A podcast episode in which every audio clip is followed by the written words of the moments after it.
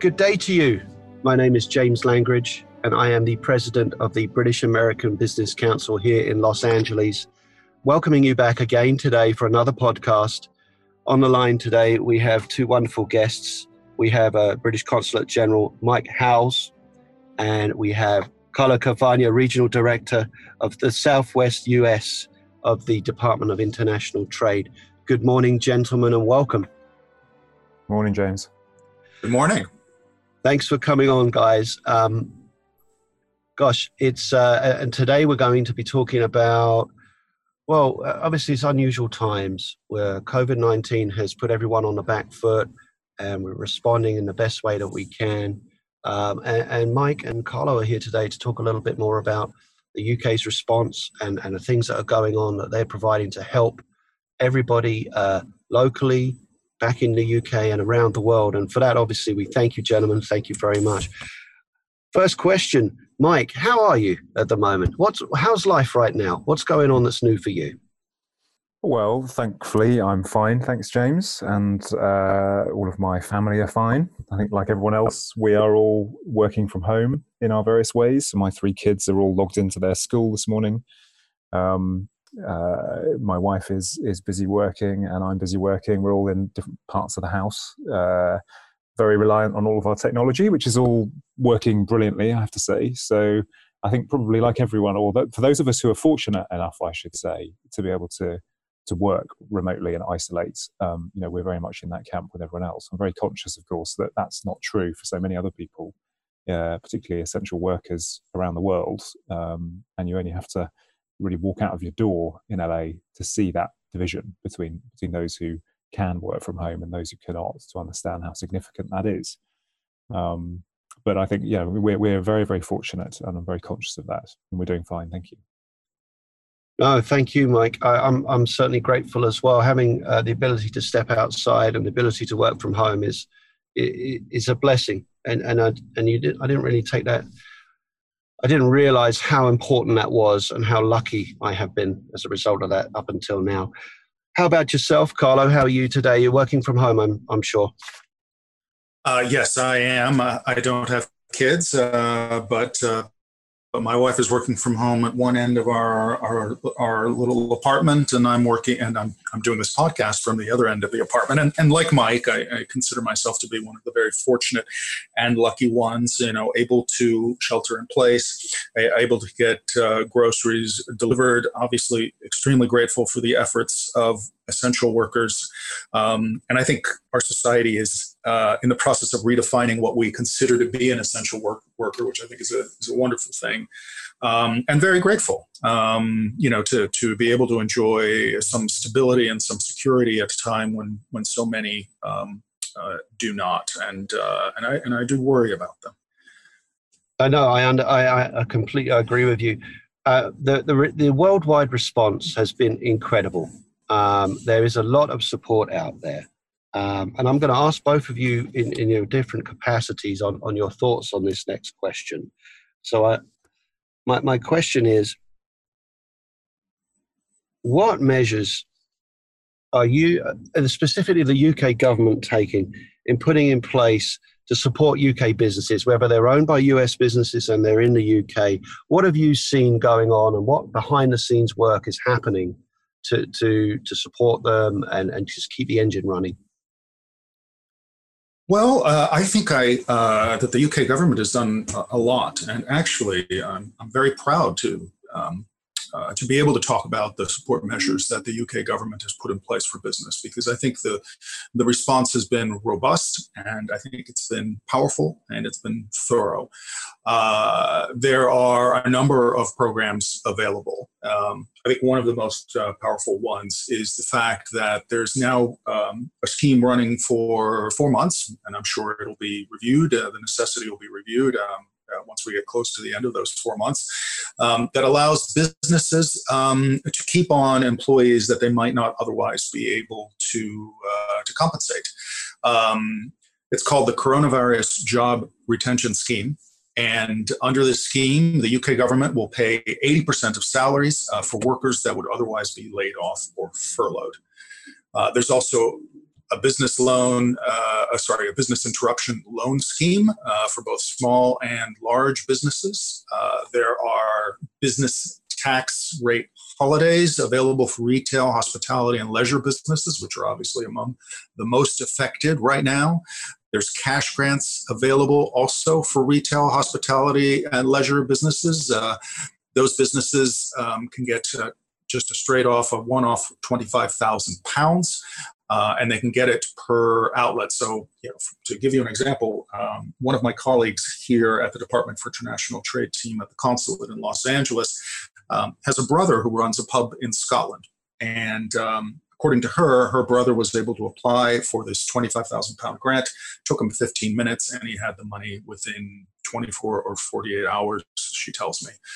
Uh, so, and that's and that's that's just a few examples. Uh, for businesses that are interested in finding out more, which might include U.S. investors into the U.K. right now, uh, you can just go to uh, www.gov.uk slash coronavirus.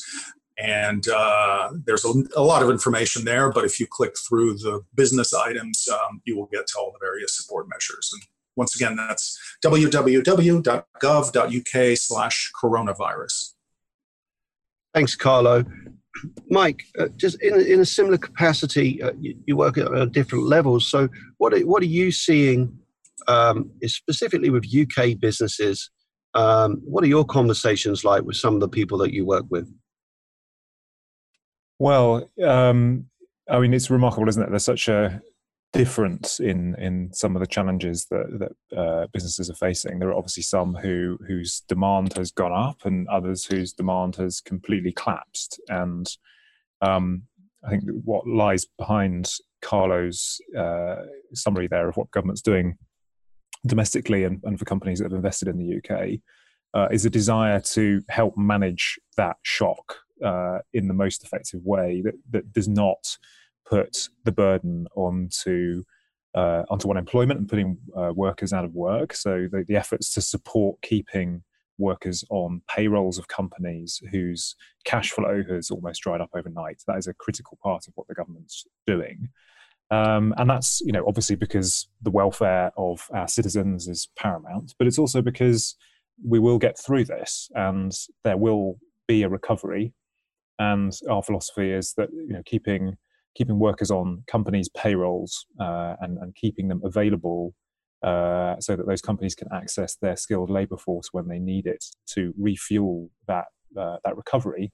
That is an, another really crucial part of the of the approach that we're taking. So, uh, I mean, like Carlo, I know lots of people, lots of friends, lots of family who are taking advantage of these uh, these these pro- these programs back in the UK. Uh, and they are delivering very quickly. Um, and I, you know, I'm obviously very hopeful, as everyone is, that that we get through um, this phase of of all of these social restrictions in you know as soon as we can but with very much a clear eye on the science behind the decisions that we need to take. But you know for as long as we need to be in this uh, unusual and unprecedented phase that, that we have got those economic support measures in place to to manage the impact on people uh, and on the economy. Uh, thank you mike. Um, it, it, definitely is is what we're going through right now, no one has ever experienced this in, in this capacity in recent years, anyway. Um, in your opinion, Mike, when do you expect? This is a hard question to answer because I don't think anyone knows. But when do you expect the UK economy to reopen? I mean, to, in, in comparison to the US economy and California specifically, I believe the date is after May 15th. Is that, do you see some similarities there? Any thoughts? Well, I think the critical thing to remember here uh, is that you know different regions of the world are at different points in in the curve, uh, and so what one country or state or municipality is going through, you know, is not necessarily uh, going to be the same as another's, and obviously. Uh, regions and, and governments and governance bodies, wherever they may be, are looking to learn from one another's experience. But the point to remember is that you know the ripples and the waves of coronavirus and the disruption that it's causing are varied across the globe. So just as one region might be coming out of this, another might be approaching its peak. So that's the first thing to say. I think the second thing is the need to be, and this is at the heart of the British government's approach, is the need to be guided by the science. Um, and so uh, the, the daily briefings that, that, the Prime Minister and other senior members of the Cabinet have been giving back in the UK have been very clear about uh, you know what our philosophy is in, in treating the outbreak, but then in terms of thinking about what the triggers might be for relaxing social distancing rules. Um, and there are uh, there are four of those that have been um, uh, sorry, five of those that have been set out by uh, by the Health Secretary Matthew Hancock, and um, you know those are fundamentally uh, targeted on the our ability to judge that we are through the worst of the outbreak, that we are able to manage the um, the medical impact of it, um, and that we have a sustainable way of uh, rolling back our social distancing measures with all of the verification and, and, and, guarantees and security that you'd need to do so, so that we can manage the risk of, a, of another upswing. So for us, it's very much ev- needs to be evidence based and driven by the science. So that uh, means, I'm afraid, I can't give you a date um, because those decisions, you know, need to need to follow uh, the pattern of the outbreak. No, of course, uh, and it's it's how long is a piece of string right now? No one really knows. I don't think. Um, at some point, no, I do love the, the positive outlook is at some point things will, will, will, will restart. And when they do, what do you think the, the goals will be for, for England, Great Britain, in the first 60, 90, 30, 60, 90 days of reopening the economy? So they can, you know, when the rubber hits the road and get going, what do you think kind of initiatives can we expect to see for businesses to get back up to speed? Um, well, I think you'll see a uh, a continuation of the of the economic safety net um, that the government has in place to make sure that um, as the economy sort of re- restarts its engines, that it that it has the access to capital that it needs, the access to lending, um, and the confidence fundamentally, you know, that businesses need that they can um, you know begin to restart their their operations, and that, that's that will be at the heart, I'm sure, uh, of the British government's economic philosophy. I think you know it, it will be uh, very closely linked, as I, as I, was sort of referring to my previous comment, to the uh, the epidemiological picture, um, because I think you know businesses are going to want to have confidence, of course, that the the outbreak is under control and being managed, and you know we'll see for a period of time, I'm sure, that there is a real link between people's understanding of uh, of where the outbreak is and understanding of where the economy is. And businesses will need confidence both commercially uh, and in healthcare terms, I think, uh, as they move forward with this. And that and our system, of course, is going to be very focused on on delivering that. And you can you can see that running through the response that we've had to date. Um, I'm sure. And again, I don't want to get out ahead of you know decisions that have, have or haven't been taken in London yet, but I'm sure it's going to be incremental, and I imagine that's going to be true everywhere in the world. You know, we're not going to see a sudden switch back to the status quo ante, uh, we'll see a series of incremental steps to unwind the uh, the social distancing measures that we've all got in place as we put in uh, these other strategies and these other tools to, to manage the risk of infection um, and, and to manage the, the risk to our healthcare systems that comes about from that gradual reopening. So it'll be I don't I couldn't tell you how long it will take. Um, you know, and, and, there's a lot written and being talked about in terms of areas where there might be fundamental change for the long term, um, which is obviously going to be very much on the forefront of, of both business people's minds and, and government policymakers' minds. Thank you, Carlo. In, in a similar question to you, you, you obviously we're based in Los Angeles and we're, we're directing businesses back to the UK. What the US business is saying to you, Carlo? What do they need to hear from you right now to gain some confidence?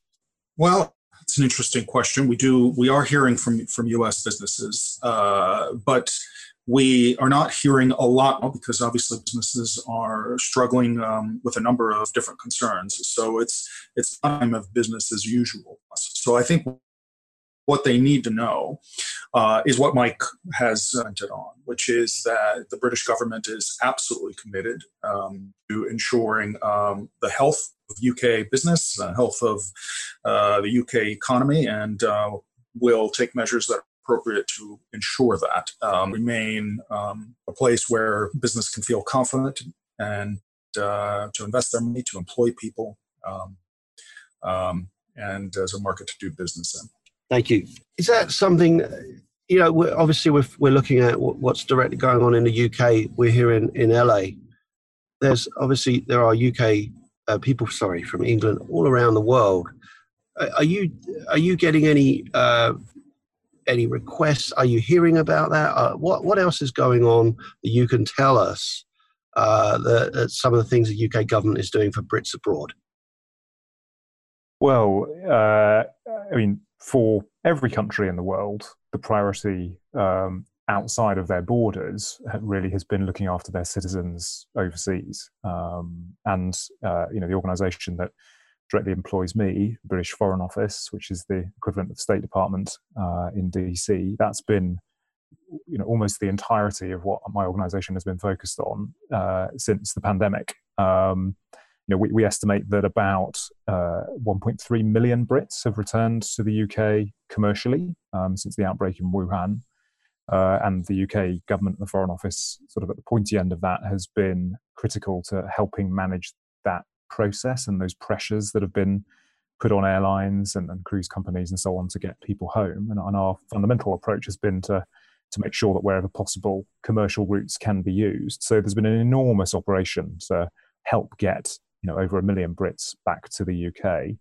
Um, obviously, since that we've we've faced some particularly unique circumstances. I mean, there's been a lot of a myriad of individual cases that that obviously I, I couldn't go into the details of, but you know we particularly focused on problems where uh, people have been stranded without access to commercial routes back home. So uh, the Foreign Office has, uh, I think, arranged uh, about 68 to 70 flights so far uh, across 18 different countries that have brought about 13,500 people back to the UK because they haven't been able to get uh, any kind of commercial route. We've also been managing the challenges, the unique challenges in many ways created by uh, outbreaks of COVID on cruise ships. Uh, and you'll have seen a lot of this um, in the news, of course, with, with the Grand Princess being one of the first uh, that, that uh, had a major outbreak, came into Oakland at the beginning of the pandemic in the US. Uh, but you know, we, we've helped uh, 19,000 British passengers on 60 cruise ships um, across the crisis uh, get back to the UK. That's an incredible uh, number of people. I had no idea. Oh, it is, yeah, as, as well as you know, over a thousand crew members as well. So, um, as well as the, obviously the, the medical picture domestically uh, has, has, clearly been every government's priority. Um, managing the the impact of all of that on the economy and economic health of the nations as well. But but outside of countries' borders, you know, th- these sorts of challenges have been unprecedented uh, and have been a big part of what we've been doing out in the British government's network globally. That's great. No, thank you. It's it's funny, isn't it? One of the top priorities, everyone, is just to get home safely, and just being able to facilitate that that in in simpler times, very straightforward task becomes a much bigger task it's, it's but it's great to hear. And thank you very much, everybody. Um, we've got some questions uh, that have been sent to me. Some some fun questions just to lighten the mood a little bit. Um, I'm going to throw a few out and love to hear your responses. So my first one I'm going to go is um, we had Nick Knowles on a podcast last week, and he was talking about he, he didn't realize how much he appreciated being able to walk into his local pub and have a pint. And it and and so what what was probably the first thing once things are lifted and we can go out and do things again? What's one of the first things that you'd like to go and do, Mike? Uh, I don't want to be a British stereotype and say yes. I would also like to go down the pub. it's okay. you know, that, okay. Of course, that's well. You know, everyone needs to know, and everyone who's listening to this, I'm sure, will know that you know pubs are the sort of community hearts in uh, of, of, life across the UK. So it's not just about having easy access to alcohol. Uh, right. It's, it's, about being able to meet your friends and, absolutely and have a good me- meal and, and, talk together. So yeah, no, it's it's that ability to you know go go and socialize properly and um, uh, and to actually you know put my arms around the people that I love uh, who I haven't seen in, in a really really long time. Uh, that's definitely at the top of my list. How about you, Carlo? Well, to be honest, uh, I just want to be able to go out and hike, go to the beach with my dog uh, and my wife, and uh, maybe go for a long drive. getting out of the house. That's what I look forward to. Yeah, I can understand that.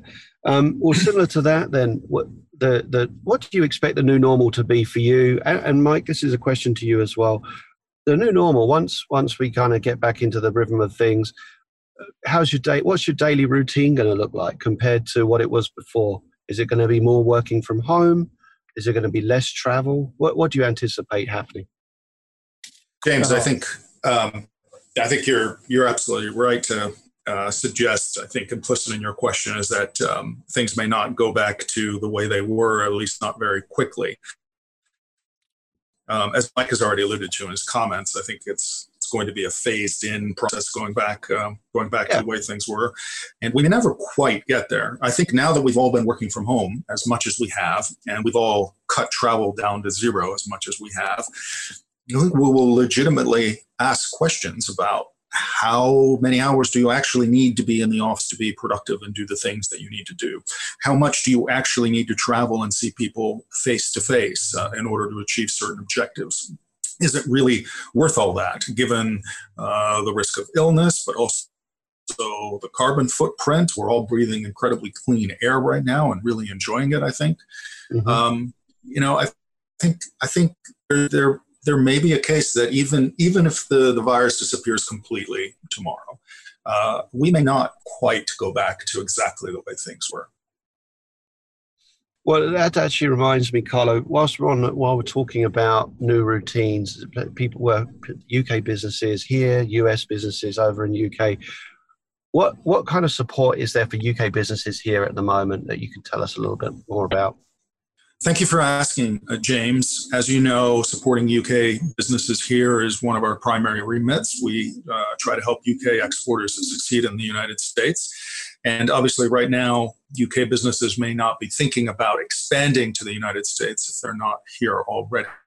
Uh, but for those businesses that might want to do that in the future, we're thinking about a program of um, virtual offers. Uh, we used to run trade missions, for example and uh, we're considering how much how many of those services informational services connecting services seminars and panels and things that we can offer in the virtual world.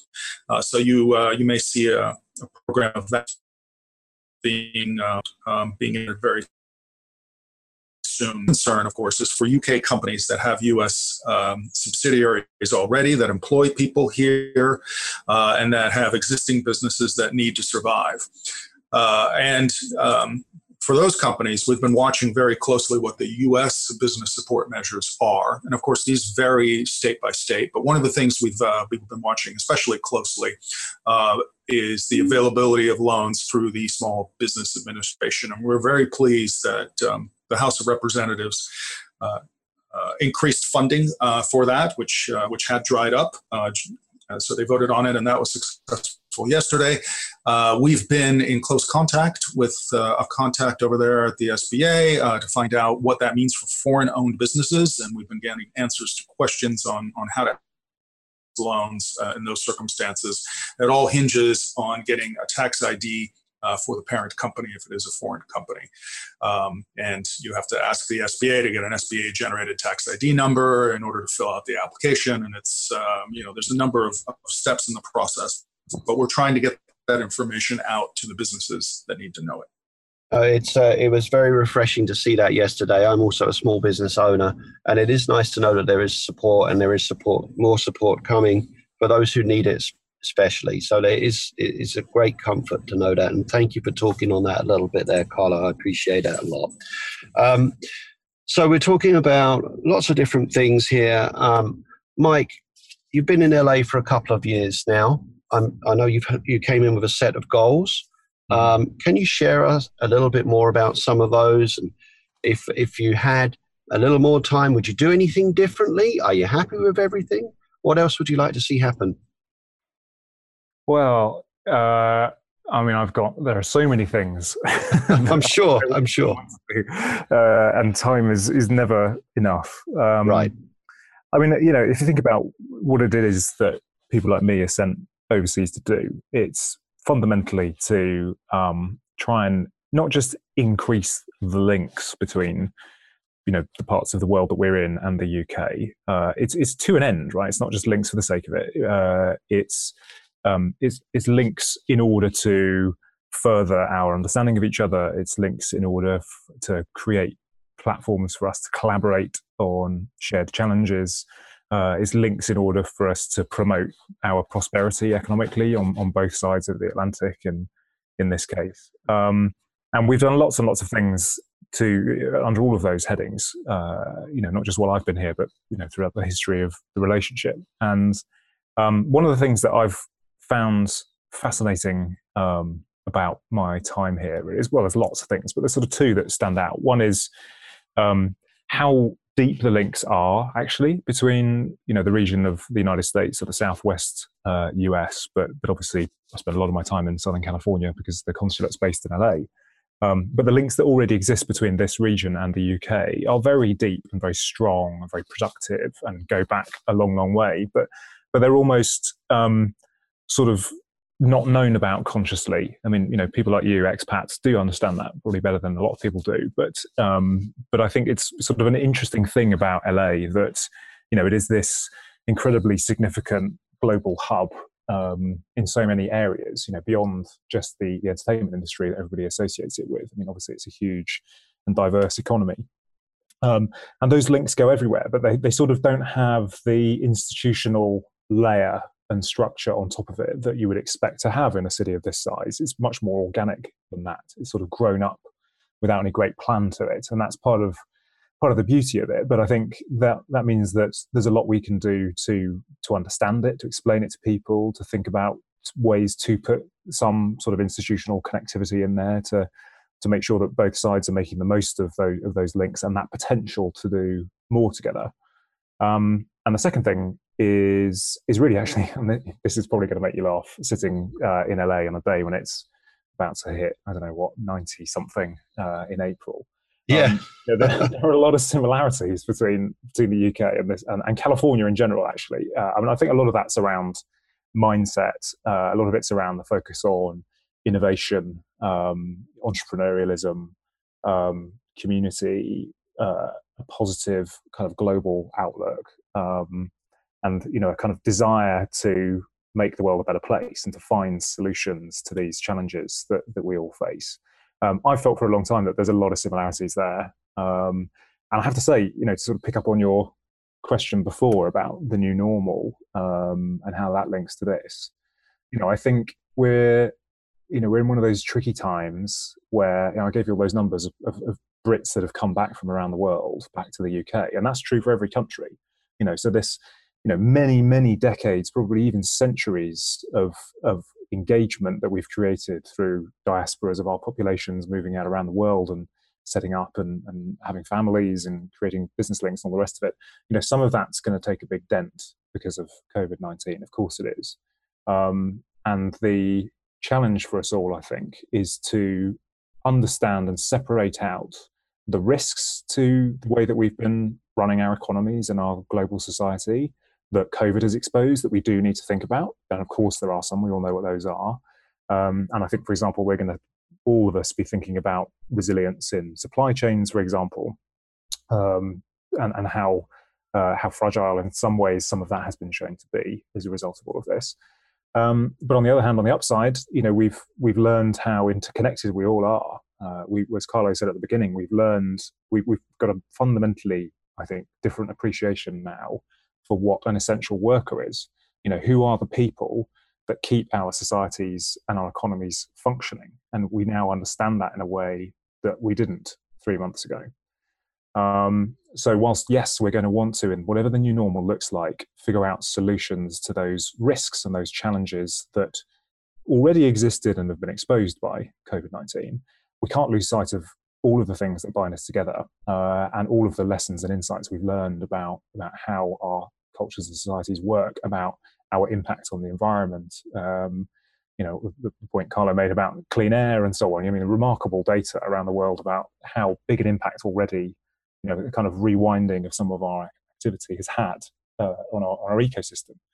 So i think for me uh, personally you know my real hope is that as as we rebuild our lives and our economies, that we do so in full knowledge and understanding of those things, and that we do so in a way that's a little bit better, perhaps, than it was before, a little bit more sustainable than it was before, uh, a little bit fairer than it was before, um, and understanding that you know what one group of us does has an effect on others. Um, you know, no matter what we might think, we are all connected.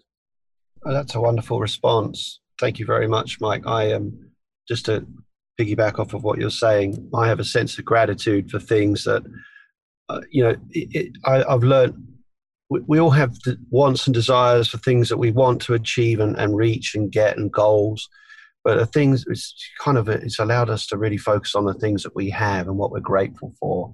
Uh, being my children and my wife and family being happy and healthy is paramount to almost everything else. And uh, obviously, my heart goes out to the essential workers as well. It's just they're doing an incredible job here and around the world.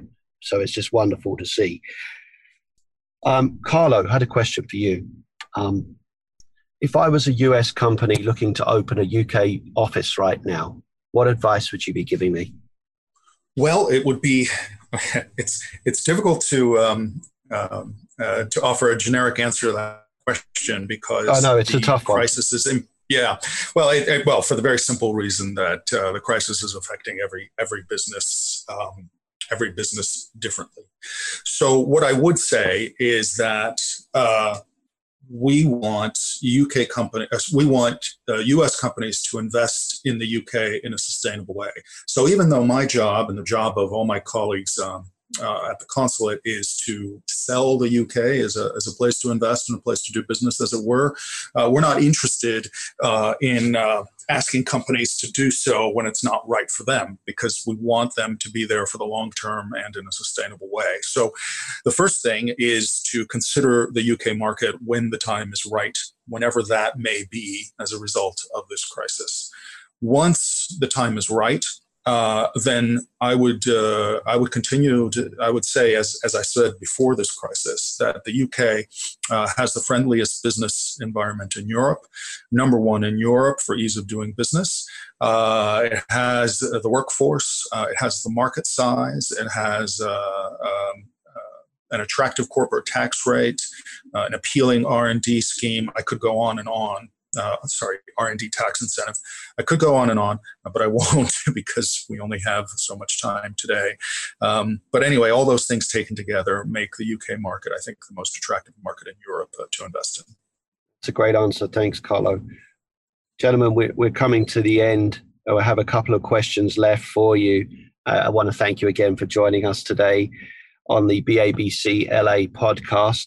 Another wonderful experience for everybody, I hope. Um, Mike, I, the question I have for you that, that's come back, uh, and I've asked a couple of different people this one as well. Um, everyone has a different definition of success, and what success looks like to one person is different to another person. What does success look like to you? For me personally, James. Yeah, what's your definition of it? What, how, how? It maybe it's in your role. Is it uh, just your opinion on it?